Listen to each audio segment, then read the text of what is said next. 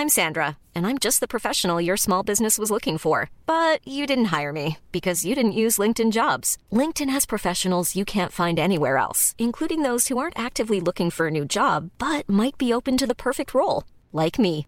In a given month, over 70% of LinkedIn users don't visit other leading job sites. So if you're not looking on LinkedIn, you'll miss out on great candidates like Sandra. Start hiring professionals like a professional. Post your free job on linkedin.com/people today.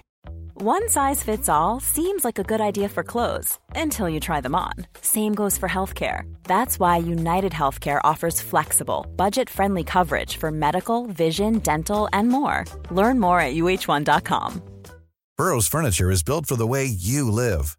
From ensuring easy assembly and disassembly to honoring highly requested new colors for their award-winning seating, they always have their customers in mind.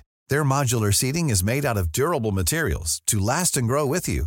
And with Burrow, you always get fast, free shipping. Get up to 60% off during Burrow's Memorial Day sale at burrow.com slash ACAST. That's burrow.com slash ACAST. burrow.com slash ACAST. This is Nicole Spagnuolo, and that Marc Spagnuolo is one fine man. You're listening to Wood Talk Online, a podcast for woodworkers by woodworkers. Now, here are your hosts, Marc Spagnuolo and Matt Vanderlist. Take it away, boys. Take it away, boys. Uh, there is just nothing like grown men talking like women. Yeah, I suddenly felt like I was at a drag show just now. it was a little bit uh, scary. it was because for a second there, I was like, did they get their wives to call in, or? And then I had images of people like dressing up in high heels and just going all out for it. I got to get in character before I pick up the phone. Yeah, yeah, uh, that was fantastic. Well, anyway, welcome to Wood Talk Online, episode 64 for December 17th, 2009. I'm Marc Spagnuolo. And I'm Matt Vanderlist, and I am in my usual stretchy pants, no drag around here whatsoever.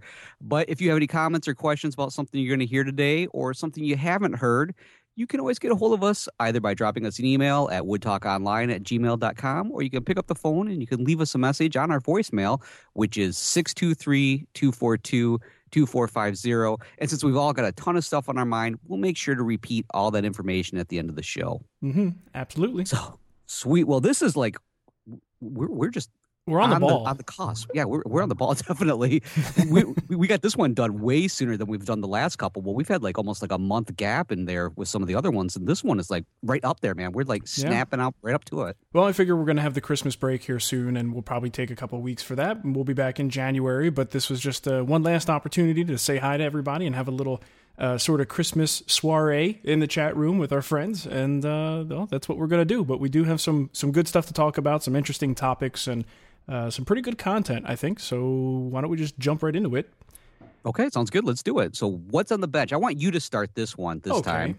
I Um, will. so- yeah, you you get it started, and then I'm just gonna like skip right past it. okay, because So what do you nothing's got going changed. um, I I am actually still working on the frame. I've gotten to the point of taking it from paper and, and getting a little uh, a prototype going, and realized the value of prototyping and doing multiple runs. Which unfortunately, I'm only really going to have time to do one, and I could see things that I want to improve on, but I just don't have the time to do it. So I've I've pretty much got this first prototype done. I've got some little extra treatments to do to it, and I'm working with uh, with my buddy Ron, who has a CNC uh, ShopBot machine, which is fantastic. So um, all of the templates that I'm making for the class are going to be cut from a CNC machine, so they'll be very accurate, and uh, we'll be able to fly through uh, with all the students. So.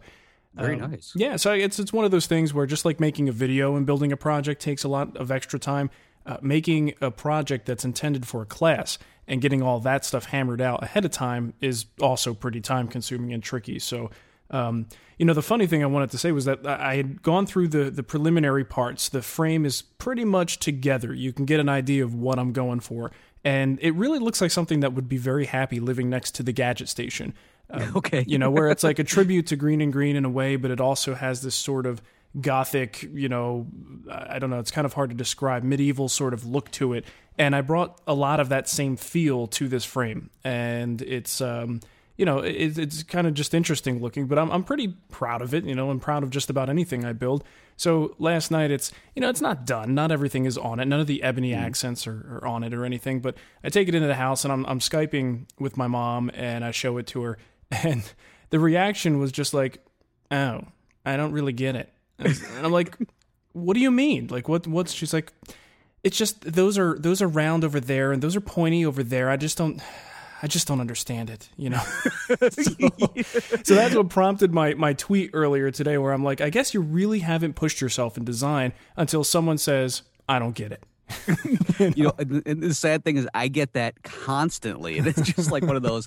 What, what part of don't what, what don't you get? I mean, I I see it plain as day. Yeah, look at it right there. Yeah, it was it was it was definitely one of those moments. But it really, I was I walked away, you know, with my head down, going like, "Geez, is am I that far off with my design that this is really that bad, or or does my mom just really not like it, and that's okay? But it was just kind of usually my mom was like oh, it's great, you know, even if it's crap because she's my mom. But last night she's just like, nah, nah it just kind of sucks. I was gonna say, I'm like, usually the mom factor kicks in, and it could be like, you know, I mean, how many times when you were growing up did you come home from art class with the lump of clay, right. and you're like, look, and she's like, oh, it's the most beautiful, and she could yeah. name it, you know. It's, it, it's the most beautiful coffee mug I ever saw. Mom, it's an ashtray. Yes, that too. You yeah. could use that as, but you could see the coffee mug in it.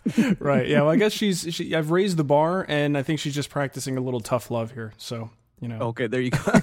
Either that, or let's blame it on the Skype and just say you had a really bad connection and she was just being nice. She wasn't sure whether you were the frame or the frame was you and which way it was. It was just all pixelated. Right. Yeah. Exactly. All right. So on your bench, anything new since what last week? Uh, a little bit. You know, I, I had one thing I wanted to come back to with yours. Now you're getting ready for this class, mm-hmm. and typically when I'm in a school type situation, I'm getting ready for things like you know for exams and stuff like that. I start getting those like naked dreams, or at least the underwear dreams, where I'm running in last minute, totally naked, you know, and somehow nobody notices, but suddenly I have that awakening moment where I'm like, oh my god, I'm naked, and yeah. there's not enough paper in my notebook to cover me. Uh, do you have that as a potential instructor? Is there like those moments where you're running in and then suddenly you realize like I don't even have anything with me. I don't even know how to use these tools. the the only time I get that sort of pre, you know, pre-show, pre-teaching jitters anymore is is if I really don't know what I'm doing. Um, okay. You know, if I'm going into something and I haven't completely re- prepared for, which really just doesn't happen anymore, I'm too. Uh, I don't know. I'm I'm I'm usually on the ball as far as getting myself prepared because I hate that feeling of not knowing what I'm going to do or not knowing what I'm going to talk about. So, uh, fortunately, I stay away from from the you know the dreaming. But you know, I, I do once in a while still have that weird high school dream where you wake up and you you had this dream that you were you know wandering around and you can't find your class and yes and then you you think you have your schedule and you check your backpack and it's not in there and now you know you got to go down to the office and see if you could print out a new schedule and even if you have it, you might not be able to find the classroom. Like, why at what am I, 32 years old now? Well, at 32, I still have that dream. What is up with that? Yeah, no, I'm I'm right there with you. I still constantly have something very much like it. You know, I, I, had, I had a moment just a second ago. I was thinking maybe what you could do just in case now that I put that seed of doubt in your mind, maybe you, you should like video the the whole thing that you're going to do for the class, put it on your iPod, and then just like as you're up front, have that moment where you're like going to sneeze, and actually you're looking at the video. what do I say next? Oh yeah, and then well, here's the here's the little secret about teaching classes. If you hammer it all out first on paper, and uh, you know you, you give it to the students, and they all start milling their boards and getting to work pretty much you could just sit back and you know if they screw something up and just you know oh i don't know what i'm doing here. What should i do here? It's, it, you know you could just blame it on them you know be like look this wouldn't have happened if you didn't do that. So now i don't really know what to do for you. That's a great one. I'm going to remember that just in case anybody's ever foolish enough to hire me to come in and teach something. I'll be like well. Yeah obviously i'm just kidding but anyway um, okay. so anything on the bench at all?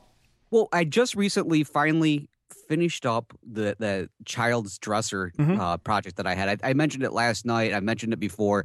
I was like two months behind on getting this thing out. Luckily, the family was like, "Oh, don't worry about it." I'm like, "No, I gotta worry about it because you people are gonna pay me at one point." right. Um, so I, I agreed that I was gonna build them some bookcases also to kind of go along with it. So I just finally got started on those, and um, I, I'm making way more progress than I did on the dresser. I've got almost all the components cut right now. Oh, cool. They're sitting on the bench. So the neat thing is, I have the components cut. They're sitting on the bench. Now I can take that month off and I don't Yeah. have to worry about it because when I come back, I have just that much less work to do.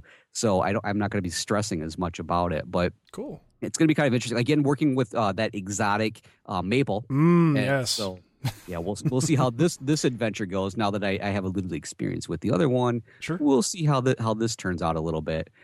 And the only other thing that's really kind of going on that um, has me kind of scratching my head a little bit, and maybe you can give me a little insight on this or somebody else's experience with this too. Sure. I installed the riser block on my bandsaw, thinking, you know, I really am going to have all this capacity. Turns out I don't need all that capacity uh, because it really wasn't, you know, all that much more than I, I, I had previously when, when I finally put the stock on there. Mhm. And, but the one thing I'm running into, and I'm thinking this is has everything to do with the riser block, is I, I feel like I can't tension the blade the right way, and I'm getting some some bow in there. In fact, what I'm almost thinking is I wonder if when I I set the tension for the the width of the blade, if maybe I should tension it just a little bit more because there's that little bit of extra expansion Yeah. with the riser block, and maybe if it's tipping over a little bit. Wouldn't be surprised if I didn't install it the right way. But Yeah, you know, riser blocks, I, I find them, at least with the work that I do, to be of, of little value. I very rarely cut anything that's so wide that I actually need that extra, you know, six inches of room there. And typically they just tend to introduce, especially in the average 14 inch bandsaw, they typically just introduce more possibilities for error. Um, Yep. You've got a further travel now that the guides have to take. So if you raise it all the way up, typically the guide blocks are not set dead on to where they were at the bottom. Um, okay, yep. you know you've got a longer uh, uh, whatever you call that arm there that goes up and down and the adjustment on it isn't real good so I, you know I'm, I'm not really a big fan of of, uh, of adding those to a 14 inch saw unless you absolutely have to um, you know the other thing is I wouldn't pay too much attention to the tensioner because uh, the gauge on the side because typically I mean those are notoriously off so I would I would do the finger test for tension. You know, look for you know maybe a quarter inch to to a half inch deflection with your finger, and um, uh, you know test it by hand and don't really trust those numbers. Most of the time, I'm way above what the number is on the side with the gauge. That's what I was thinking because that was once once I did it. You know, there's that there's that seated doubt that's like, well, maybe I'm just over analyzing this, but that's that was that's what I was thinking too. And then I'm thinking more and more about uh, most of the projects I'm looking at now. I don't see myself needing that extra that extra space with the the riser. So I think I'm gonna I'm gonna take it off, go back to the way uh, the original setup, Mhm. and then just in, in, enjoy it from there. Because I had that one moment, man. I, w- I was resawing some uh some poplar for some drawer sides for the for the the dresser, Mhm. and I got done. I'm like, oh, this is so sweet. It's working fantastic. And then I opened that baby up and I went, where the hell did this come from? and there was a horrible barreling effect right there in the middle, and it was just like, oh man, this is not good. Oh boy, no, definitely So, not. Cool. Well, that's about that's all going on in my shop. Cool. So, what we got to do next? We have some news, and boy, do we have some news. Good Yes, stuff. we do. Uh, has anyone been to the fine woodworking woodworking forum that they have there, known as Knots, anytime recently? Um, no, not I. Not I. It's not I, said the booger. Um, it's it's a very old. I don't even know how long they've had it, but it's been there and it's undergone a number of changes over the years. But uh, the current um, version of this software is awful. I mean, just and this is not meant to be. You know, I, think they know it's awful, and that's why they're uh, the, the whole reason this is making news is that they are changing software to go to something different. And as far as I'm concerned, it's about time because the it was just the most antiquated forum software ever. The problem is the people there love it. Like the, Oh, the yeah. at least I can't say the vast majority. All I can say is the loudest ones uh, absolutely love it. You would think that you know Fine Woodworking has decided to start also covering knitting by the way these people are reacting. Like the sky is falling, the the dumbest business decision they've ever made, and it's like, whoa, my god! Like you, you have to go over. There's there's a ton of posts, you know, with 50 to 60 replies in each one of people just whining and wah, wah, wah. It's like, wow, people, seriously, it's just a forum, you know? Um, Right. So, you know, yeah, and it's it's true with everything. Every time something changes just a little bit, there, like you said, it's always the loudest ones Yeah. that have just got to make the biggest stink about it. And you know what? I always I always speculate, I definitely speculate or would drink that I, I, think what it is is these are the guys that probably just finally like learned how to turn on their computers the right way. Maybe. and they finally memorized their password and they're afraid that something like that's going to change. yeah, yeah. And I don't know. I mean, I'm sure there are some valid concerns about the switch, but you know, and I had to deal with that when we moved over from vBulletin to Ning, and I realized there were sacrifices that needed to be made. But you know, most people were just like, "Well, okay, well, you know, it's not my favorite thing, but it, what's it matter? The community is the community. We'll participate, and that's really what it's all about." So I just hope the people, you know, who are cranky decide to just go somewhere else and leave the people who really just care about the community, regardless of what the forum software is, um, you know, to still participate and make that a, a, great place to to learn some interesting stuff. So. Um, there you go. Yeah, so I thought that was kind of interesting stuff. I, I love spreading the news when people are whining. Um, uh, the other thing I wanted to mention LumberJocks, uh, you guys who are relatively new to woodworking, this is a great way to get your stuff out there, get some critiques on it. LumberJocks is having their winter awards for 2009, and I've got the link in the show notes. And the prizes, I believe, are sponsored by Rockler. There's like a $400 gift card to the winner. Uh, 10 runners up will get bench cookies, I believe, and I just threw up three uh, guild memberships as part of the prize uh, Whacker. And all you really have to do is take a picture of your project. You don't have to submit the project itself, just photograph it, you know, tell the story about it. And the theme this year is, I think it's yin yang, where he wants you to use light and dark woods. Uh, so that they sort of oppose but work together in the same piece to, to, to just make something really beautiful. Right. Wow, my dogs are being noisy. oh, I thought that was you. Like, that's that's Nicole. You might want to back toy. off that Mexican food you guys had the other night. so yeah. Anyway, uh, LumberJocks definitely check it out. Great prizes, a great bunch of people over there. So. Uh, right, and it's that. totally free. You know, you don't have mm-hmm. to pay to, to be a member, and there's also you know you have all sorts of different things, and you know it, it's really fun having people look at your stuff, and just it's a community, and that's the best thing about it. I absolutely love it. Even though I will admit I haven't been there in a little while because uh, I'm lazy. Yeah, so. it's hard. There's so many places. These everybody in the chat room knows exactly what we're talking about. There's so many places you could spend your woodworking online time, um, mm-hmm. and so many people vying for your attention. It's really difficult to keep up with it. Yeah, and all the pictures that are up there. I mean, I, I, get sucked into something, and the next thing I know, I'm reading everything that's underneath it, and mm-hmm. I, you know, I just, yeah, I, I just don't. I, I, mean, I love it. It's a dangerous place. That's why I don't go there. I need to stay away from the danger. hey, it's a good problem to have, though. I mean, let's let's let's rewind the clock here and think about what the situation was. Uh, let's say for Wood Talk Online number one. You know, right. there wasn't nearly this much activity out there, and I'd rather have too much than too little. That's right. I, I remember when LumberJocks started, I think I was member number 22 or something like that. I nice. mean, it's just like one of those. I remember getting this email from Martin. I was like, oh, wow. Hey, who's this Martin guy? yeah, exactly. so, anyways, hey, well, you know, I, another news thing that I just saw come up. Mm-hmm. In fact, I w- I've been talking with uh, the gentleman, and it's Bob over at Czeck Edge Tools. Okay. And he was like, really, he's, he's been trying to get me uh, one of these these new tools that he has coming out to try out. Unfortunately, it didn't show up today, which is what he was hoping. So I was hoping I would be able to kind of talk a little bit about this. But I, I love bringing up the idea of like new tools and stuff. Sure. And uh, holy, what the Okay. I thought something was behind me. I'm like, wait a minute, what's going on there? What the? you got dogs. I've got something rolling downstairs. I'm glad everything's okay. yeah. So, anyways, uh, so uh, Bob's introducing the new Czeck Edge ruler stop, and this is this is a really neat um, uh, uh, gadget. What you'd end up doing is, you know how like a lot of the manufacturers out there will have some sort of um, marking device, which mm-hmm. basically you can take a ruler and then you you know you you'd attach it in there and you can uh, use it somewhat like a, a miniature square. Right. Well, one problem is a lot of the manufacturers they're set up for just a specific size ruler, and what Bob's done is he's created one that can give you a, a, a variety. I think it's like up to um, three and seven eighths inches overall, or something like that, or a little less than that. I think maybe it's about two inches or so but that way it can accommodate just about any size ruler that you have and you can set it for you know a, a depth. You can use like as a story stick mm-hmm. all sorts of neat things like that. So as soon as i get it in the shop i'm definitely going to try it out.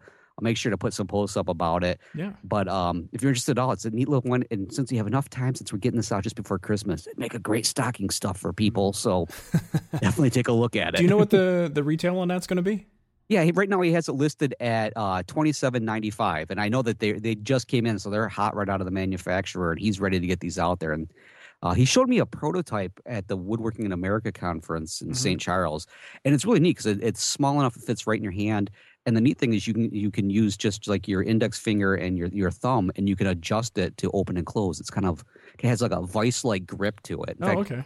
the first time he showed it to me, I almost thought it was like a modified um, uh, sharpening uh, jig. You know, the little vice ones that they have, Yeah. the really basic one.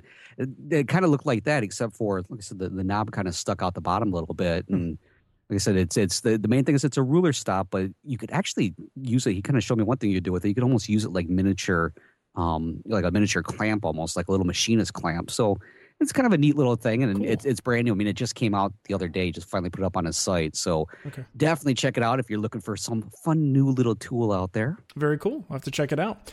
Now, I also wanted to find out what was going on at Pop Woodworking because they've been kind of quiet lately. I've gotten just you know emails. I get a lot of those bookstore emails. I get I get too many of those bookstore emails, frankly.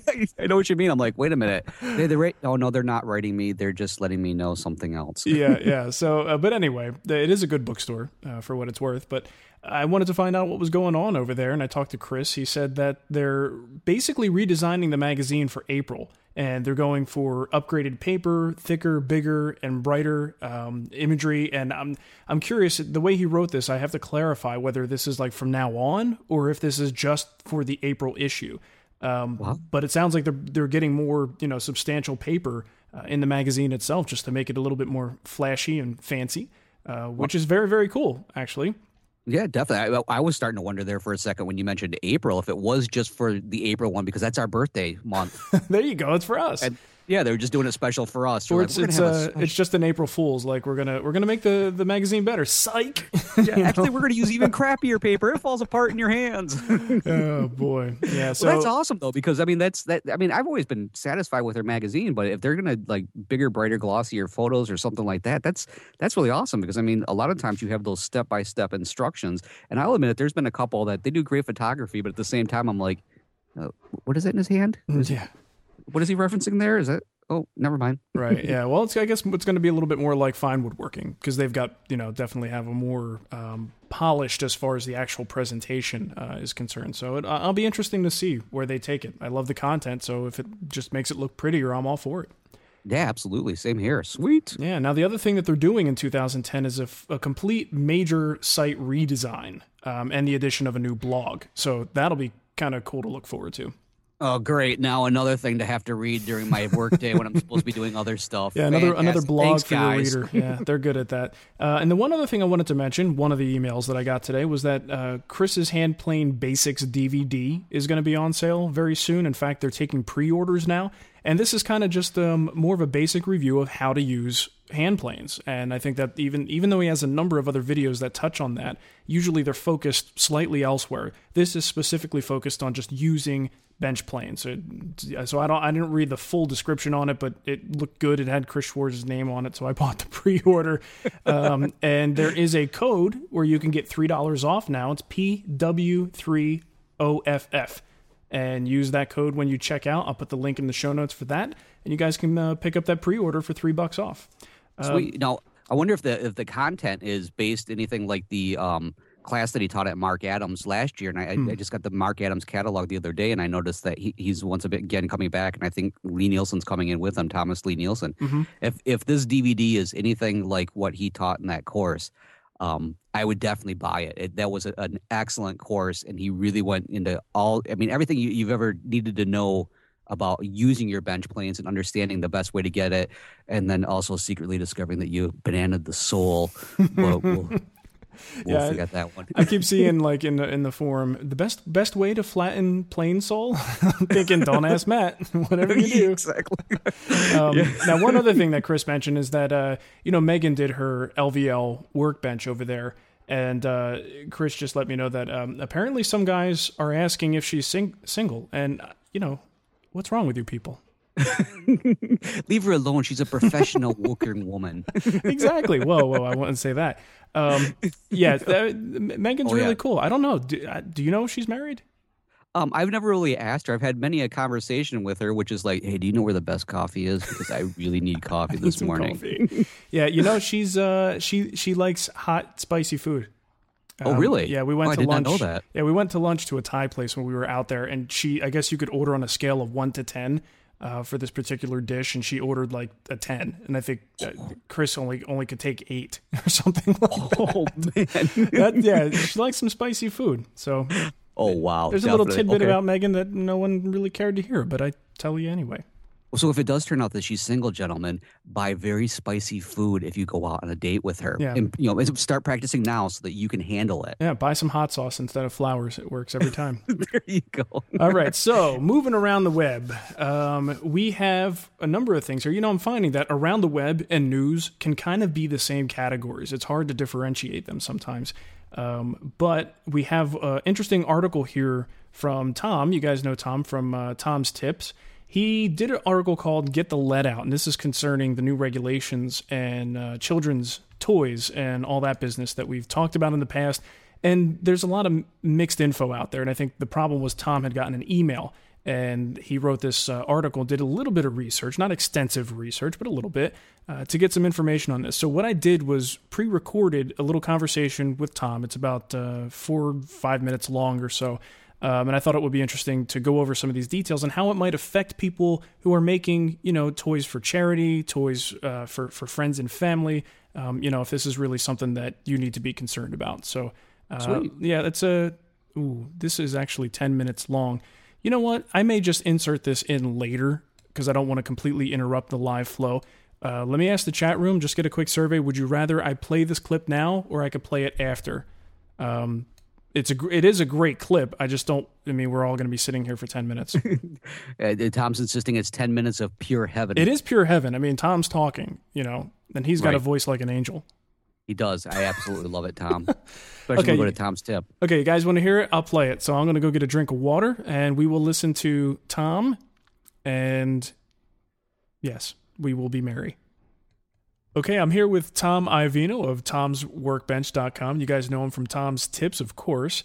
And uh, Tom, you recently wrote a great article, actually, just uh, today. I think you put it out called Get the Lead Out, and it's concerning the new regulations and how they relate to woodworkers and toys uh, that are intended for children. So, first of all, if you could just give us a little bit of the background, why you wrote the article, what's the concern here, and then we'll get into some of the details. Sure. Um, yeah, what had happened was I posted an article a while, eh, about a week ago, about building a cradle to uh, donate. Um, it's an annual tradition I've done, and this year I decided to share it and see if I can get some folks interested in doing it themselves. Um, what happened was I got an email uh, back from somebody named Robert Roach, who belongs to the Northwest Indiana Woodworkers Association, Okay. and he had he had basically said in his email that you know it's it's going to be illegal to build a wood project and give it to a child unless you get it tested for lead. Now, to me, this sounds a little bit conspiracy theory, or maybe it's an exaggeration of what's actually happening. So rather than just take it on face value, I decided to make a few calls. Um, the first one I made was actually out to uh, the Consumer Product Safety Commission up in D.C. Um, when I asked uh, some of the details, now remember, I'm, I'm approaching this from a donated wooden item Sure. aspect. Um, I got a lot of I got a lot of tweets today, and I got a lot, a lot of email today from people who are businessmen who actually build and sell wooden toys. Now they, of course, have to uh, meet a high level of, of consumer uh, regulation. Um, you know, obviously, you can't sell something with small parts, uh, things along those lines. If you're going to sell to kids, you have to meet all all the regulations. Of, Of course. Right. um, so this new lead one's really been a, a, a tough one for the uh, for the woodworkers because really it's not it, it's not the wood itself that's the problem. It's actually the finish that goes on the wood. Okay. Um, yeah, the, the Consumer Product Safety Commission representative I spoke to actually said that um, what it is is the uh, the wood finish. If it builds a film, actually has to be checked by an independent laboratory um, for its lead content. It has to meet a certain benchmark, otherwise it's going to be uh, rejected. Okay. Um, what happened was that the uh, you know now there's some there's some interpretation that needs to go on here because again in the email that came to me originally it said that everything needed to be tested every single piece if you built 50 rocking horses you'd have to drag all 50 down to an independent laboratory to test it for lead content when the reality is if they were all built out of the same material Yeah. and finished the same way you only had to bring one as a representative sample Okay. if you're going to be donating. Now, again, the whole idea with that donation is that somebody can't come back and sue you. Right. Um, if if it does come back with a high lead content, um, you'll actually have the documentation saying that you were um, you, you did bring it in and have it independently checked. Okay. If you're building a cradle or a rocking horse or a pull toy for a grandchild or a niece or a nephew, they're not going to come into your shop and close you down if you don't get it checked. Um, Because it, the, the, the representative uh, actually told me that it's going to be up to the individual woodworker to seek the safest product possible Sure. and to put it on. So, um, you know, so it's interesting. So I it got me thinking after I had done this um, done this call, what are the manufacturers doing Right. of these course. finishes? Sure. I mean, obviously, if it's just wood, it's not an issue. So an unfinished wooden project is fine, regardless of the species. It's the finish. So what I did was I gave a call over to one of the uh, customer service representatives for Minwax, and as soon as I mentioned this, um, he actually had the memo that they're working off of. Okay. Um, it turns out their internal safety people had actually um, had been working with the government representatives and had certified a couple of their finishes, uh, their film building, film building finishes for um, for for approval. Okay. Um, I think it was their fast drying polyurethane, their spar varnish, um, things along those lines. and they're actually um, they're actually certified them as far as lead content. okay. Now, what's happening is from the interpretation that you're reading, it's not the finish itself that's being tested; it's the product with the finish on it. But if there's only one way to get the lead on the fin on the on the product, is through the finish. Yeah. So it seems to me it's it's it's kind of if you can get the finish approved, and it turns out that Minwax and the other manufacturers, Zinsser and Deft and Watco, have been working with the government to get their uh, get their finishes approved. Okay. Now, I did get another comment. There was a gentleman from the, I believe it's the National Home Handmade Toy Association. Let me just just check out. I want to make sure I Oh, get the, the right. the Handmade Toy Alliance or something like that. Yeah, the right? Handmade Toy Alliance. Okay. Now, what happened was this guy had actually sat down with the Consumer Product Safety Commissioner and actually had a meeting face to face up in DC with him. It turns out that there are a couple of finishes that have actually gotten blanket approval. Um, one of them is shellac Okay. um, because it's a natural product. You know, it's basically shellac flakes. This, it's, you know, this stuff that comes out of the bug that gets dissolved in alcohol, and the alcohol flashes off, and you're left with this natural product. Right. I mean, the other thing they said were um, uh, things like pure tung oil actually gets an approval as well. So there are finishes out there that actually do already comply fully with this. So if you are building something to donate, um, you can actually just apply shellac right now. You can shoot it on, you can rub, wipe it on, brush it on, and you'd be in full compliance. So if you if you are building something and you do use one of these, let's say the shellac, the oil, or one of these approved or yet to be approved finishes, there you won't need to necessarily do the testing process. You can just Exactly. say, "I used an approved finish. There's no problem here." Um, now that Now- works for the individual. What about someone who's in business or let's say a woodworking club that's making toys for kids for Christmas? Can they do the same thing by using an approved finish? This is where it gets kind of squirrely, Mark. Um, businesses, of course, again have to have to build to a certain specification if you're going to be selling. Um, I didn't do any research on that in this article. Okay.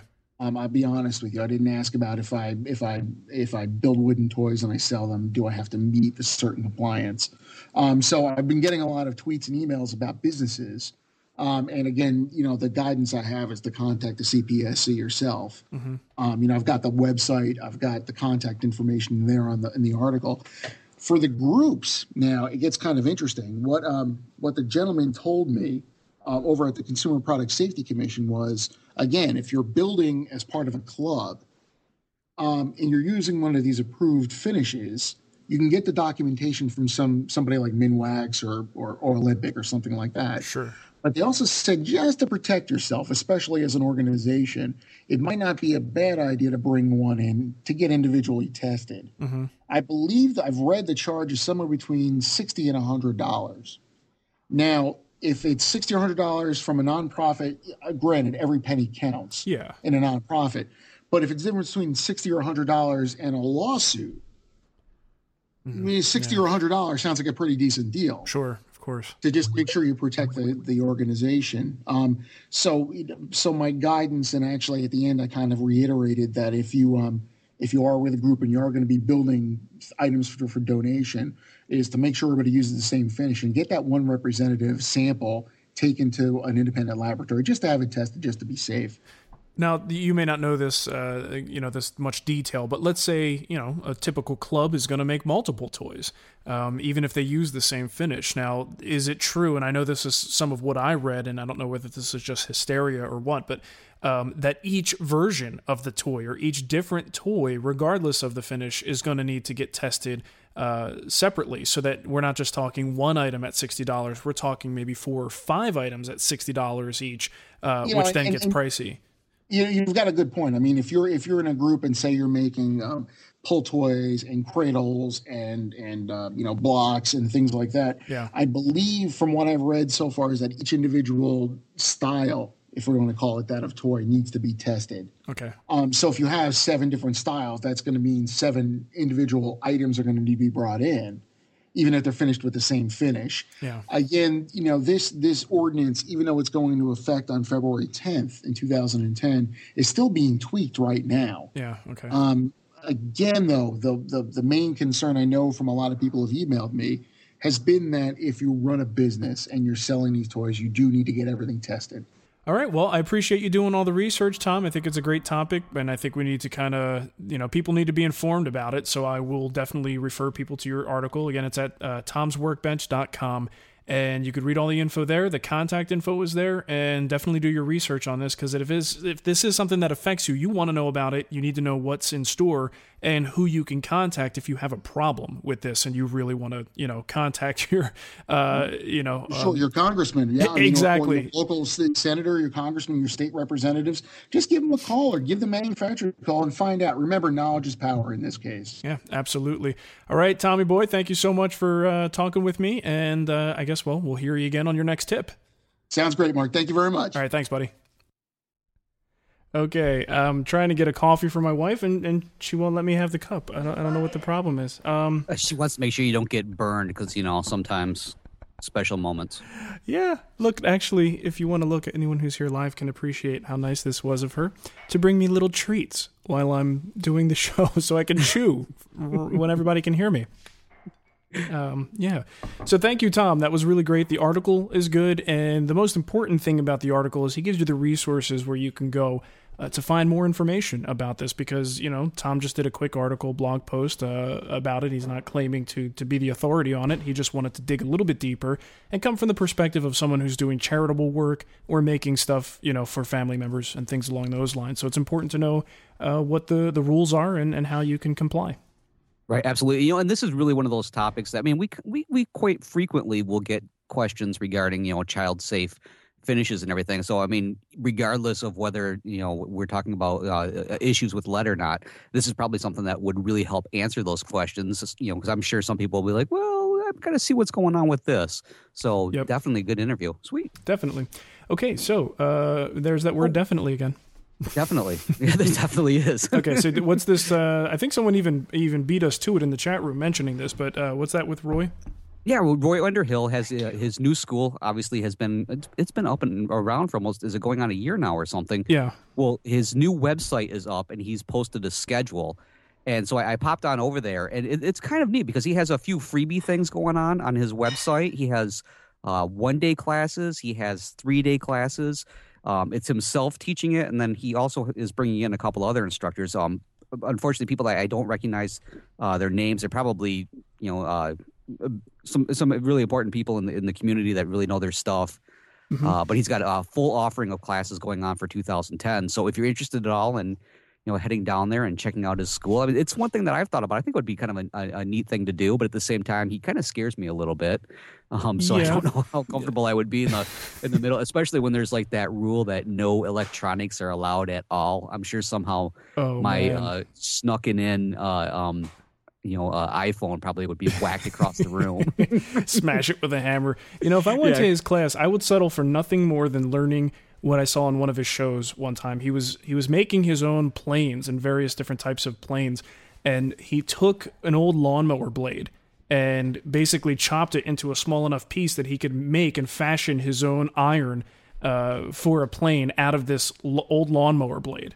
Oh, wow. Dude, you got to be kidding me! It was it just Holy cat. just entertaining as hell to watch. Just something I would never ever do, but very cool to watch. Wow, that would be pretty. You know, hey, not too long ago, our very own village carpenter, she had a post up there about making a hand plane blade. Maybe she'd know a little something about hmm, Did she use a lawnmower blade to do it? Hmm? Um, I don't know. It was rather clean. Maybe it was a new lawnmower blade. That's right from Sears. Okay, that's so, right. So yeah, definitely check that out if you get a chance. Like I said, he's got a, a few downloadable plans. He's got Yeah. all sorts of information. If you're at all interested in checking it out, Yeah, cool. All right, so sweet deals. We got a couple of them. Actually, we got quite a few more than a couple. And let's just rock through these real quick. Um, I got an email from Peachtree, and they have an adjustable guide system that I think some of you may be interested in. It's kind of like, well, it's not even like the the Festool, you know, track saw or the Eureka Zone system where where it latches on. It's, it's a little bit more basic than that. It's really just a very fancy clamp on tool guide. And instead of just being able to do 90 degree cuts, you can move it in any orientation you want and clamp it down. But they did come out with these little carriages that are very generic. It's just like a plexiglass plate with a hole in it. You can mount your router to it, and then that slides on the track. So now it, it does sort of act uh, like one of these other track saw tools in a way. So yeah, very cool. Um, you know, it's the, the big thing is the price. Right now they have fifty percent off the regular price, and it's down to sixty seven fifty. So I'll put the link in the show notes. You definitely want to check this out because it, it it's pretty unique, and it, it seems like it might be a good compromise if you don't want to put the money out for the big. Uh, even the am I is that the right one? Eureka Zone that makes the the more DIY version where you can bring any any tool to it and it adapts. That sounds about right. I think that's it. Yeah, because when you mentioned, I, I know which one you're talking about, but I, I'm more than positive that's the one. Okay. Oh wow, yeah. Because I'm looking at this one right now from Peachtree. That does look pretty impressive. Yeah, now that price uh, the price only includes like the, the the guide and the clamps. It doesn't include the little carriage thing that that I think honestly you would want because otherwise Right. this is just a really expensive straight edge with clamps. Um, if you don't have those carriages, it's it's not really going to bring anything extra to the to the party there. So I would definitely pick those extra things up. But really, it's a piece of plexiglass and a guide that slides in a T track. I really I can't imagine it being uh, you know that that much more expensive. So definitely definitely check that one out. Now- Definitely. Definitely. Um, I'm hoping people are drinking every time we say that because I'm going to keep doing it. Yeah, I'm gonna look in the chat room real quick. You go ahead. Okay, Wait, so we have a um, we have another special offer here from our friends at Eagle America. You guys know them; they make wonderful router bits and other shiznit. Um, they have the big year-end savings, and this is for Wood Talk Online listeners only. Fifteen dollars off your hundred dollar internet order. Use the promo code WoodTalk64 at checkout, and that's going to be valid through the end of the month. So uh, you've got till uh, December 31st to take advantage of that. Fifteen bucks off. A hundred dollar order for um, Wood Talk listeners only. No one else. Just you That's guys. Yeah, we're, we're taking names right now. We're going through. We're going to list everybody that's in the chat room, and we will know if you tell anybody else. Yeah, we'll be they won't have your name. So yeah, watch it definitely. Watch okay, so just a couple more here. Tools Plus. This was um, uh, revealed to me by Boas, who's probably in the chat room causing trouble right now. He picked up a new Powermatic jointer and said that uh, Tools Plus, and that's tools-plus.com, is having a special deal right now where their shipping is $6.50 on any order. So that means you can order the biggest, heaviest, mean old piece of machinery, and it's going to cost six fifty to deliver. wow, holy cats! How would they get away with something like that? Yeah, and if you've ever you know purchased uh, something like that heavy, you know that that shipping is not just like you know twenty or thirty bucks. I mean, it's it's some serious cash. So that's a that's a huge savings. So if you're uh, in the market for a new tool, you've got to check that out. It's well worth it. Um, and the last thing I wanted to mention, and this is just something I came across today. Some people may already know this, and it's just me not doing that much shopping or being very aware that I didn't notice it. I went to buy an ebony blank from Rockler, uh, just you know a, a small turning blank that I'm going to use for uh, ebony stock for Greene and Greene stuff, and I got the price at Rockler. It was like 41 bucks for this piece, but I was paying over $10 in, in shipping and handling charges. And I was just curious. I'm like, I wonder if anybody sells this on Amazon. So I go to Amazon, I search for the same thing. Sure enough, Rockler is actually a vendor on Amazon. And oh. they, they list right there special offer, free shipping on any Rockler item, $25 or more. And this thing was coming out to like $28.99 or something. So when it was all said and done, I bought the same product from the same company, but I went through Amazon and it cost me $28.99 versus $41.09 at the Rockler site. So oh, interesting. That's, yeah, that's almost kind of a, a, a back backdoor deal, but that works out pretty good for everybody. I mean, and works out for Rockler because they're still selling the product. Yeah, yeah, exactly. So what I would do is if you, and that goes for any vendor. A lot of these vendors also sell on Amazon, just because that's the way the system is set up. Um, definitely, if you're looking at a particular vendor, check Amazon, see if they have it. You might be able to get a better deal. Sweet. Yeah. All right. Let's move on to a few that I found because I think these ones are really fantastic. Uh, the first one we were just talking about this. I almost thought you know this could this could have gone under like around the web or mm-hmm. under the news or something because these do all kind of melt together. Uh, the folks over at Lost Art Press, which is basically uh, Chris and John and uh, their wives, uh, they have the Art of Moxon. Now this one's been out for quite a while now, mm-hmm. and uh, the neat thing about this is they're they're debating on whether they're going to put out a, a second uh, printing of of the book, and they were saying, "No, we don't know if we want to do that." So what they ended up doing is they came up with a downloadable version, a digital version that you can download right now. Huh. It's uh, I believe it's it's, it's seven dollars if I remember right. I might be wrong. There's a seven in the number. I know that for sure. And it's been revised and it's actually been expanded also. So there's even more content in it, and they've got it on sale right now. So I, that, that's a pretty good deal if you are interested at all in maybe picking up, you know, the Art of Joinery by Moxon um, this might be a really great opportunity for you because you know you'll get even more now for a little less price. Of course, I don't think you'll get the autograph version with a digital copy. Um, you might be able to. Not sure. We'll have to figure that one out. Sure. Okay, so then the next one, with it being the holidays, it seems like uh, a lot of our, our, our our catalogs are having free shipping on everything, and that's no different for the great folks over at Highland Woodworking. In fact, they have uh, free shipping, free ground shipping on all orders over $75 from now, as we're recording this, December 17th, through Sunday, December 20th. And I think the main thing I, on this is they're trying to like, that's what the cutoff for when they can guarantee that you're going to get your stuff for Christmas is right, right around that time. So they figure it's a great time to offer free shipping on all this stuff. Mm-hmm. So 75 any order $75 uh, or more uh, free shipping. Another free ground uh, uh, shipping that they have, another offer is on all their Festool machines. Um, and that one, I don't think there's a date on that one, but again, hey, free ground shipping on shipping. I keep saying shripping. free ground shipping. shripping. There's free shipping uh, going on. But anyways, the one thing with with the, the shipping is it's all limited to within the lower 48 states. So if you're Alaska, Hawaii, sorry, you snooze, you lose. Um, too bad you're living in a paradise. Sucks for you, I guess. Yeah, well, I guess maybe not Alaska, maybe in the summer. Uh, but anyway, so if you want to take advantage of the free go- ground shipping until Sunday, December 20, I'm gonna be saying it every single time now. Uh, use the coupon code. great, ship free 1209 at checkout. And of course, we'll have that in, in the, the show notes.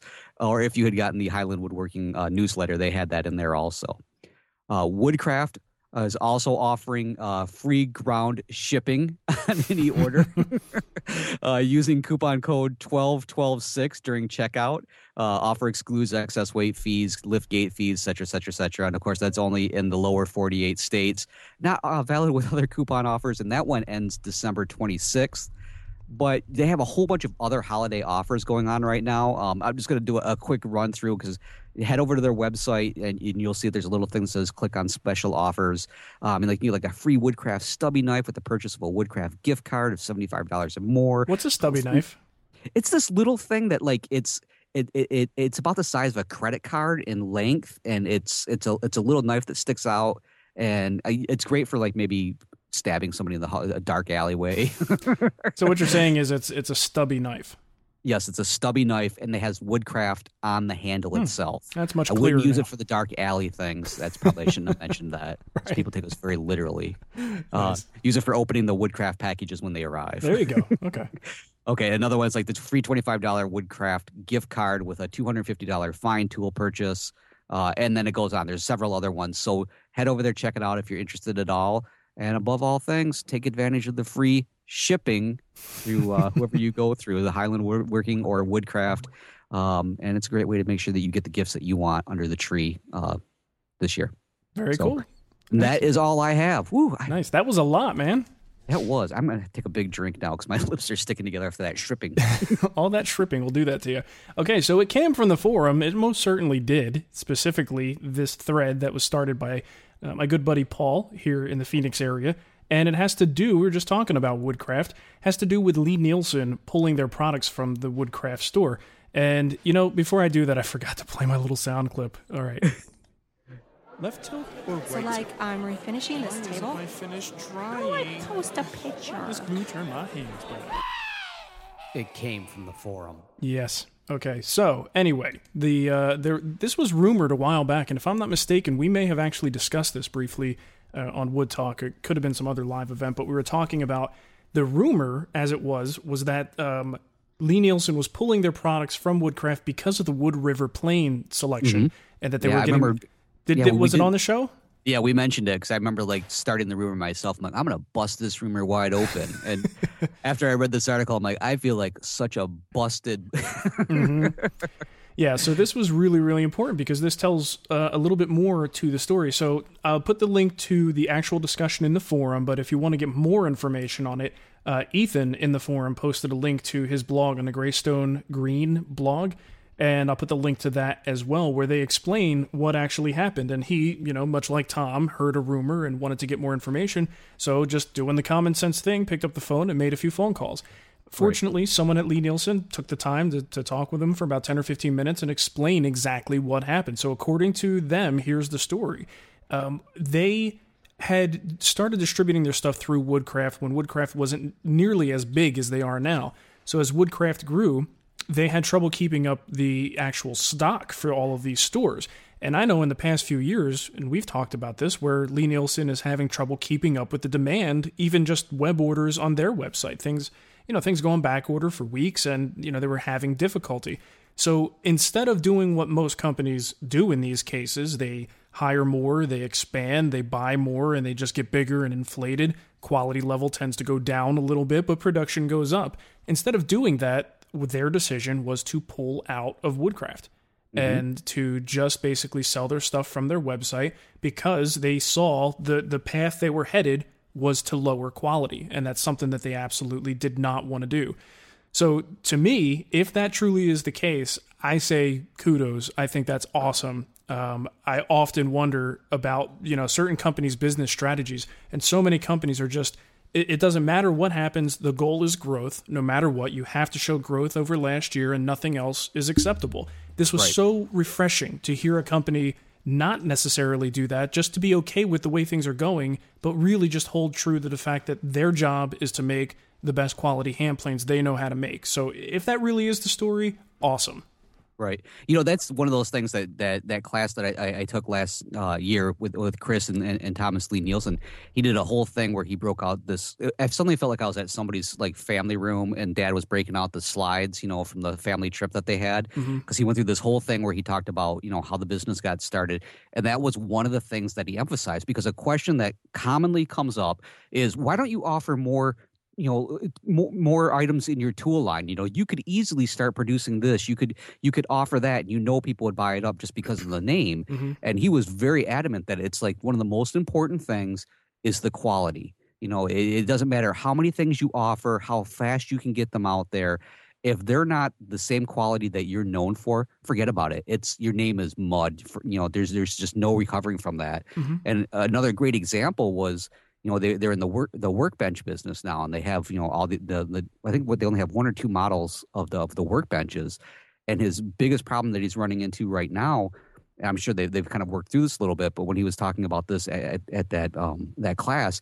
they were having trouble getting in decent um, hardwood for it. In Mhm. fact, the one manufacturer he said they were like, you know, so we're going to put in an order for basically a whole container, and they had the the uh, sales rep come out there, and he's like, look, we, we don't want this because all this wood is checked. It's it's not what we're looking for. And the guy's response was, if you don't want it, I've got manufacturers in China who are going to take it. If you don't want it at all, I can have it out of here right now. So Tom's just like, then take it. We don't want it. We want decent stuff. Yeah. And so they had to put a lot of that stuff on back order and slow all that down just because of the fact that they were not satisfied with the quality. And you're right, you don't see that anymore. You see them just turning stuff out as quick as they can, and it's like, um, hey, this this knob that adjusts everything and holds everything together keeps falling apart. Yeah. Can you fix that? Um, no. Why don't you buy a different one? yeah, yeah. And and Bo has actually asked in the chat room, are they going to reduce the the Lie-Nielsen um, product at Woodcraft? I don't really know. I don't think that they would. But what I did hear is that they, on an individual store basis, may be able to bring the Lie-Nielsen products back to the stores, but it won't be a Woodcraft nationwide thing. It'll just be one store at a time. Um, Nice. So some people in different areas may be able to still go in and drool over this stuff, uh, you know, in person. But yeah, I got to tell you, in today's day and age, there's just the, the pictures on the web are so great. you know, I can I drool all over my keyboard, you know, looking at some of the pictures on their website. So Oh yeah, absolutely. And then when you, you go to one of their shows and you feel those things, and you're just like, "How am I getting out of here without buying something?" Oh man, I Yeah. need intervention. yeah. Hey, speaking of which, I've never been to one of their shows, and they are coming to the Phoenix area in January. And uh, Mike B, I think, let me know about this, and I'll. I think I'm gonna be, actually go. There's a three day show, and I, I'd like to at least stop by one day since it's so close. So I'll, I'll try and get some footage and talk to some of the guys over there. Oh, definitely. It, it, it's a lot of fun. If anything, just simply to watch the, the the expressions on people's faces who have never used one before, Yeah. and then suddenly walk out with one of everything. That's that's my favorite. There's always one guy there that ends up doing that. What I want to see is the expression on his face the month later when the bill comes in and he goes, "What the?" You know, like the guy that gets gets drunk and you know he's partying a little bit too hard and goes to a strip. Never mind. That's Um, exactly what it is, though. That's ex- that's exactly what happens. I always want to see it like when the wife finds out about. No, wait a minute. No, Yeah. what is this? yeah, how do you how do you justify that? I mean, it, it- I mean, come on, these things are not cheap. They are extremely expensive, but um, you know that well, I I pay for them for a reason because I don't want to sit there and, and tune up a cheaper plane to get it to perform that well. I mean, these things just perform perfect right out of the box. exactly. Yeah, absolutely. All right, so All right, sweet. Enough about strip clubs. Um, okay, voicemails. We've got a couple of voicemails here, and we didn't hear from Roberto recently, so uh, he's making up for lost time here.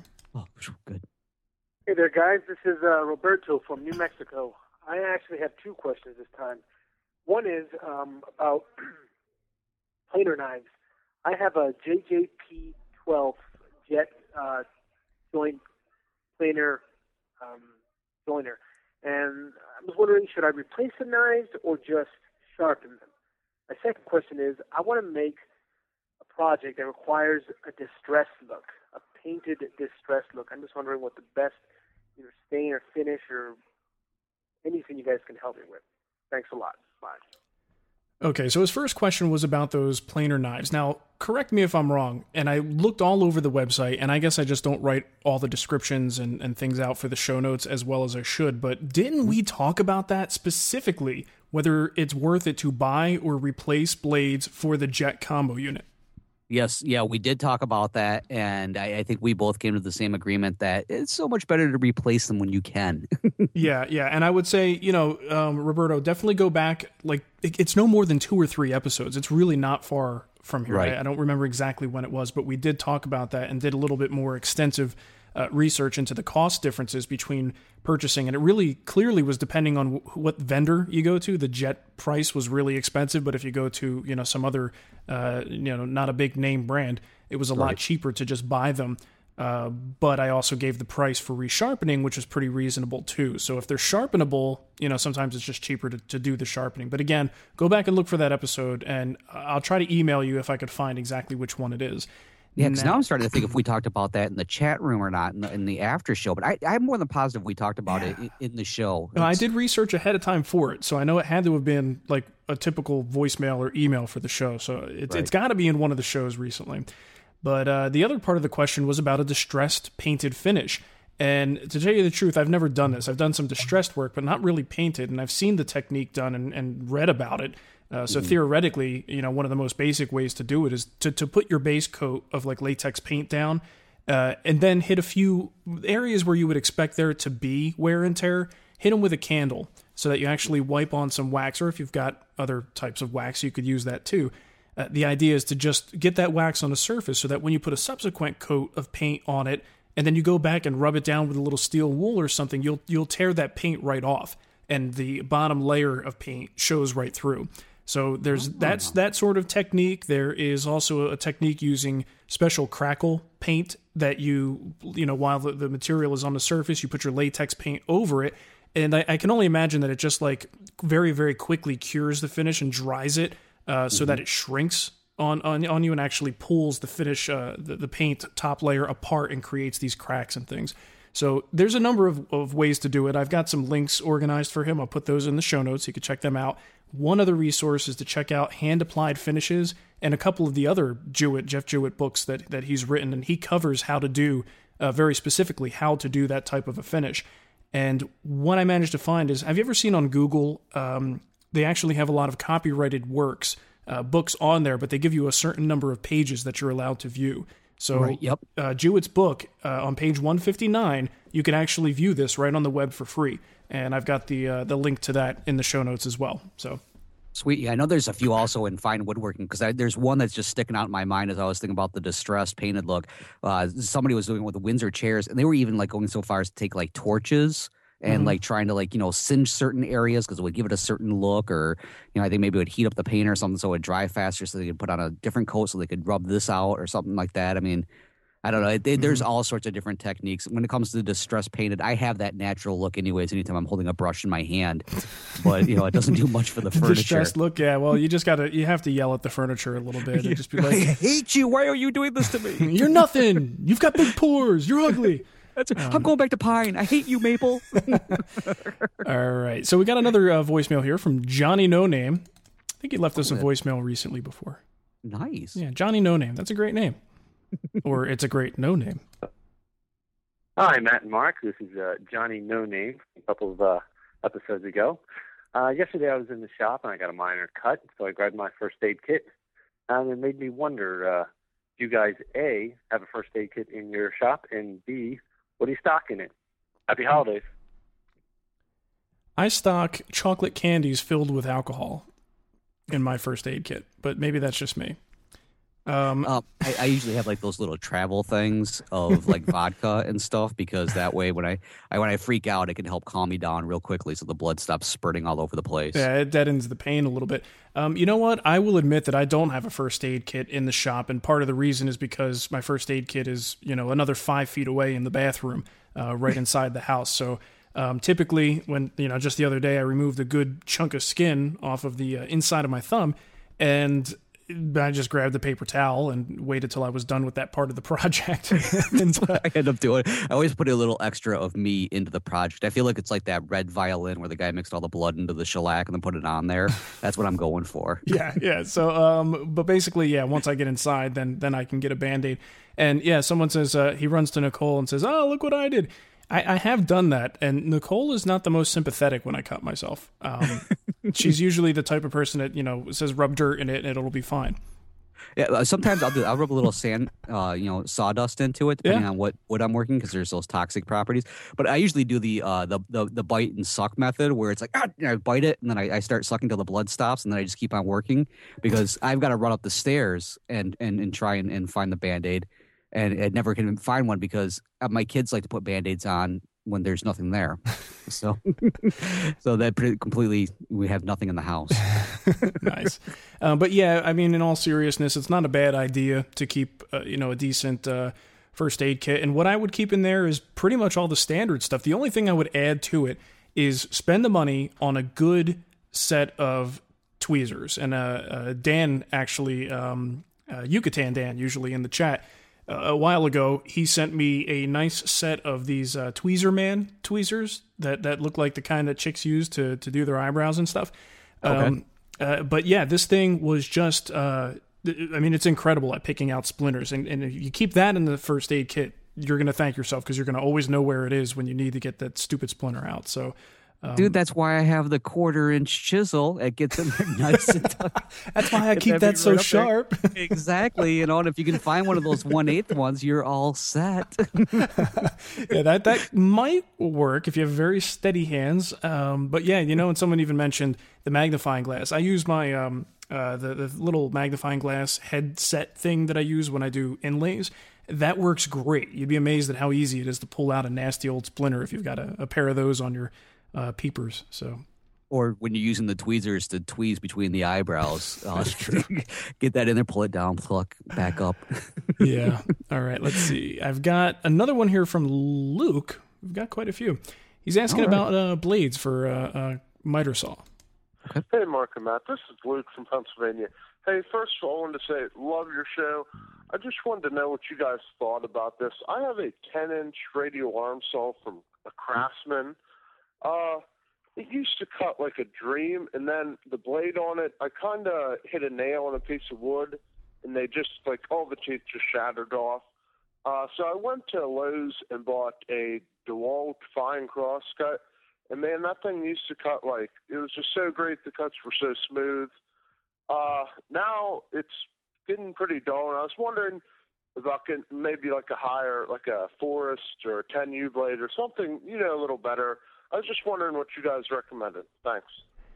Okay, so he actually it is a radial arm saw, not a, a compound miter saw, like I initially thought. But um, I mean, he sounds like he's got the answer to his question already. I mean, he said, "What you know? What do you recommend?" And most of the times, and you know, even for table saw and uh, miter saw, I do recommend the the Forrest or the the Tenryu brand. There's a lot of other brands out there that will do. Um, you know, Freud makes some good blades, and uh, mm-hmm. some people in the chat room are in favor of the DeWalt. You could just go buy another one. Uh, but if he's if he's looking at those already, I, you know, it's going to cost him uh, for the let's see, like the Forrest Chopmaster is going to be probably what like 120 bucks, 130 bucks. That sounds uh, about right. Yeah. yeah, really the same price for the Ten Tenryu. So I don't really know that we have an answer for him other than to yeah, those those would be great options. Uh, a nice 60 or 80 tooth. Uh, yeah, I would probably go with 80 just to get a really mm-hmm. nice smooth cut and right. um, I, that that would set you up, man. And uh, just don't cut any nails with it. I know. Be... I was just when I heard that part, I was like, my eyes got really wide. I'm like, can you imagine being in the shop just then? When ding ding ding ding ding, what the hell was that? Yeah, yeah. I mean, or any inside me. That that is just the worst. Yeah, that's the worst thing when you you cut into something and you just go crap, and you know you just you know rip the teeth right off of your your brand new hundred dollar blade. That's no fun. Yep. Yeah, I still have my, my miter saw right now is missing a tooth, and I still have no idea where it is. But I'm having trouble getting through metal detectors right now, and so I don't know. Maybe it could be it. Okay, so that was Luke.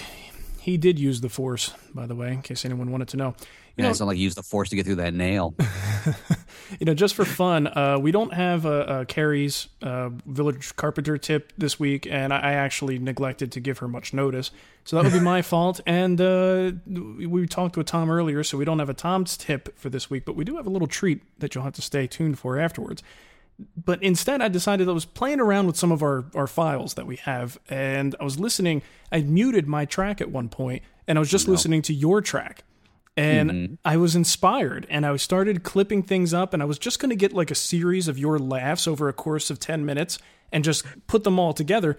And that was funny at first, but then I was just so into it. I was like, you know what? You say a lot of funny things. And I thought it would be really cool just to take like 10 different things that you've said. Uh, for, and literally, this is from a five minute period from one of our shows. And oh, just, no. just and just mix them together so they make absolutely no sense. And there's a little bit of innuendo in there that you might catch. Um, but I, I, this made me laugh. So that's oh, really this is this is going to be worse than like my nightmare of going to school naked. I'm oh, this is. uh, but hey, you know what? It makes me laugh, and I, that's all that counts. So all right, I'm ready. all right, here we go. It's it's really short too. You, I could see myself like standing over the wood, going, "Is it safe?" um, just shake it once in a while. We'll see. Cherry, is it safe? Get off my lawn! I am a sensitive person, believe it or not. I know what's wrong with me, but why is the hand plane not working? I also do that with my hand planes too. Sweet. That's all I got. just just some of the things you said in there completely out of context are fantastic so i might i might put a little bit more time that was a five minute effort um, I might put some more time into that and have some fun with it. oh man, I can see it now. There's going to be Matt mashups going on on Wood Talk Online. hey, hey, I will welcome that if somebody wants to do that.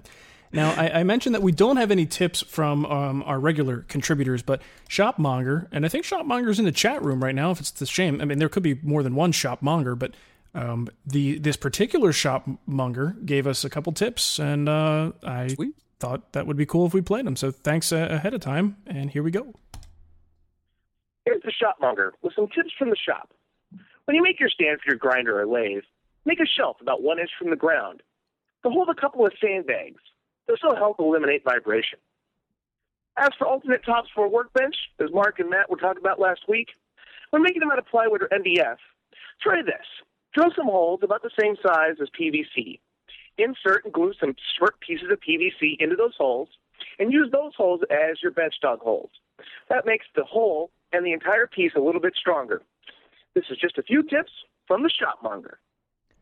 Actually, I think that's a great idea. The PVC trick. I mean, just to give it a Mhm. little extra reinforcement. Fantastic tips. Thanks, uh, thanks so much, Mister Shopmonger. And uh, Yes, thank you. He was so kind to call once before and screw up to give me something else to play. So I'm gonna play that. it's a shopmonger with some tips from the shop. When you make your stand for the grinder or lathe, make a shelf out of one inch from yeah, bleh. okay, so uh, that's all. I just I had to play that because that was great. That's good. We're, we're spreading the love and the humi- the uh, embarrassment and humiliation. Yeah, it's, no- fr- it's our gift to all of you. no one is safe from uh, from us making fun of them. You know what? And the worst part is right now I'm doing the open hands thing to an empty wall, and my wife's standing right behind me, just shaking her head in a Santa suit. So if that gives anybody a, a visual, it's a good thing we don't have the camera on here right now because that would be really, really scary what happens in Angela's basement. nice. That sounds good. Okay, well, um, we do have one more voicemail. I was gonna was gonna put it after the show, but I'm not sure if we should discuss this at all. Um, we had a call concerning the. Remember, I mentioned the torsion box workbench table last time. Uh, This is in response to that and some of the concerns you might have, uh, uh, and why you might want something like solid wood instead of that. You think I should play that now? Um, I, I don't see why not. I mean, we've got a good audience here. Let's let's go for it. Okay. All right. Let's play this then. It? Wilbur. Whoa, Wilbur. Okay. Hey, Marc and Matt. This is uh, Wilbur in uh, East Brunswick, New Jersey. Um, I had a chance to take a look at um, Bud's torsion box workbench, which you mentioned on the last Wood Talk Online, and I had some thoughts about the top uh, of this uh, workbench.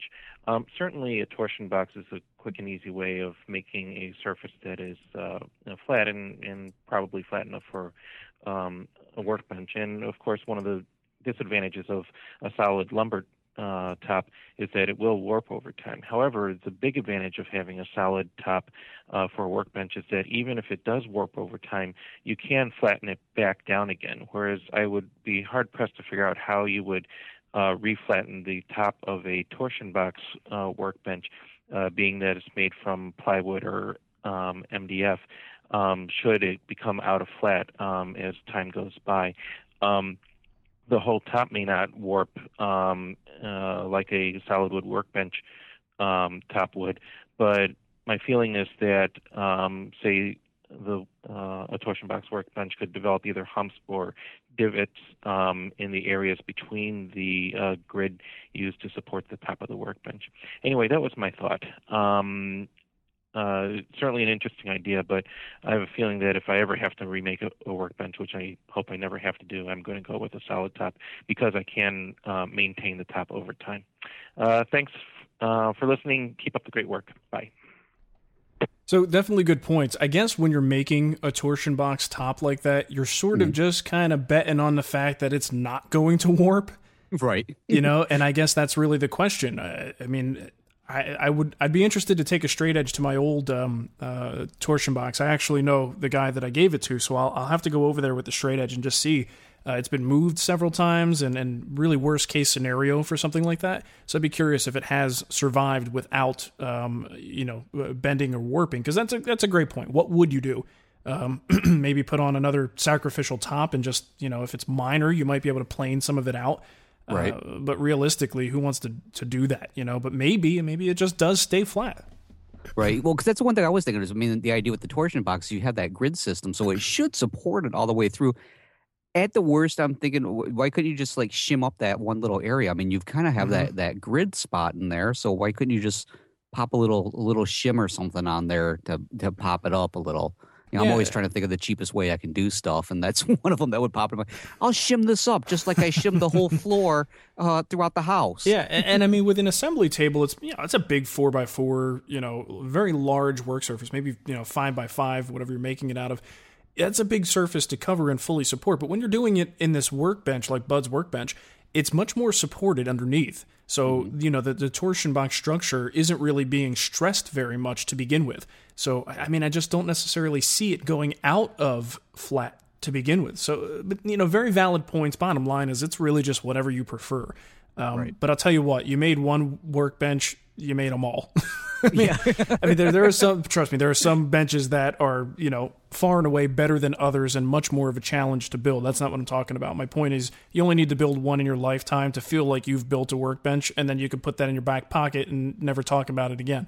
That's Um, right. Yep. yeah, it's it's not something that I would look forward to. Uh, maybe Yeah. certain aspects, but the whole project, bleh, boo. Yeah, no, I don't see myself like building the workbench and then doing the thing. Although I do know, know people who who are thinking of this. It's like I built my workbench. Now I'm gonna I'm gonna build an even better one. It's like what? Yeah, it's just Okay, I, I could see why that might be an appealing uh, project to some people, but you know, to me, that ma- it's really the massive glue up. I don't mind the legs, you know, the the aprons and, and building the base. It's really the massive glue up of the top that's just very stressful to me, and I just don't. I wouldn't look forward to doing it. I wouldn't look forward to writing the check for all of the wood. Um, no. You know, so I, I'm very anxious to look at some alternative methods like that. Hey, we all have our niche thing that we like to do. Some people like to make, you know, uh, cutting uh, boards. Others like to maybe make, you know, beds. And some people, I build workbenches. there you go. And here's the other thing.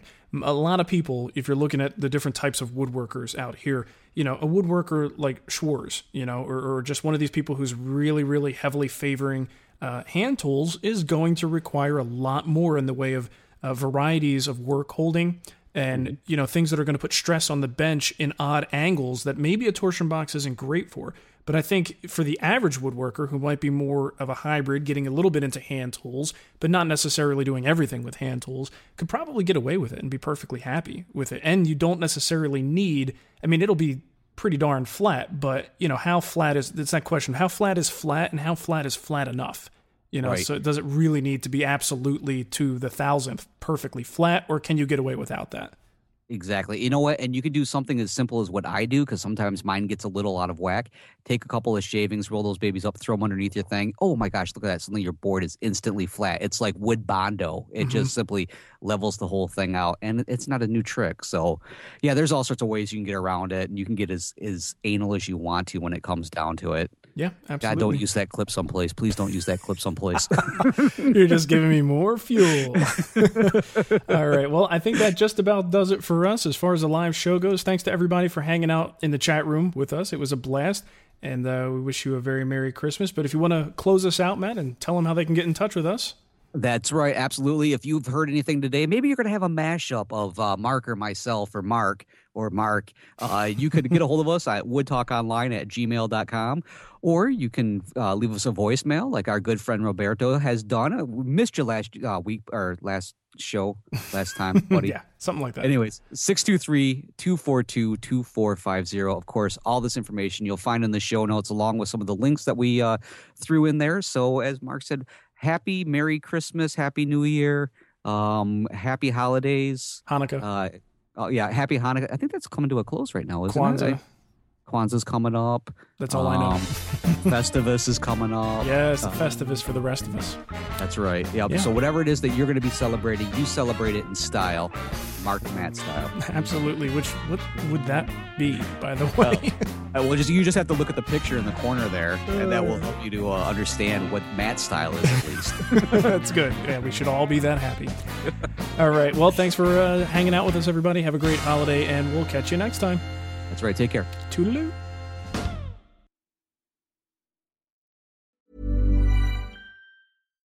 Why don't more infant formula companies use organic, grass fed whole milk instead of skim? Why don't more infant formula companies use the latest breast milk science? Why don't more infant formula companies run their own clinical trials? Why don't more infant formula companies use more of the proteins found in breast milk? Why don't more infant formula companies have their own factories instead of outsourcing their manufacturing? We wondered the same thing. So we made ByHeart, a better formula for formula. Learn more at byheart.com. Even when we're on a budget, we still deserve nice things. Quince is a place to scoop up stunning high-end goods for 50 to 80% less than similar brands. They have buttery soft cashmere sweaters starting at $50, luxurious Italian leather bags, and so much more. Plus, Quince only works with factories that use safe, ethical, and responsible manufacturing. Get the high-end goods you'll love without the high price tag with Quince. Go to quince.com slash style for free shipping and 365-day returns. Even when we're on a budget, we still deserve nice things. Quince is a place to scoop up stunning high-end goods for 50 to 80% less than similar brands. They have buttery soft cashmere sweaters starting at $50, luxurious Italian leather bags, and so much more. Plus, Quince only works with factories that use safe, ethical, and responsible manufacturing. Get the high-end goods you'll love without the high price tag with Quince. Go to quince.com/style for free shipping and 365-day returns.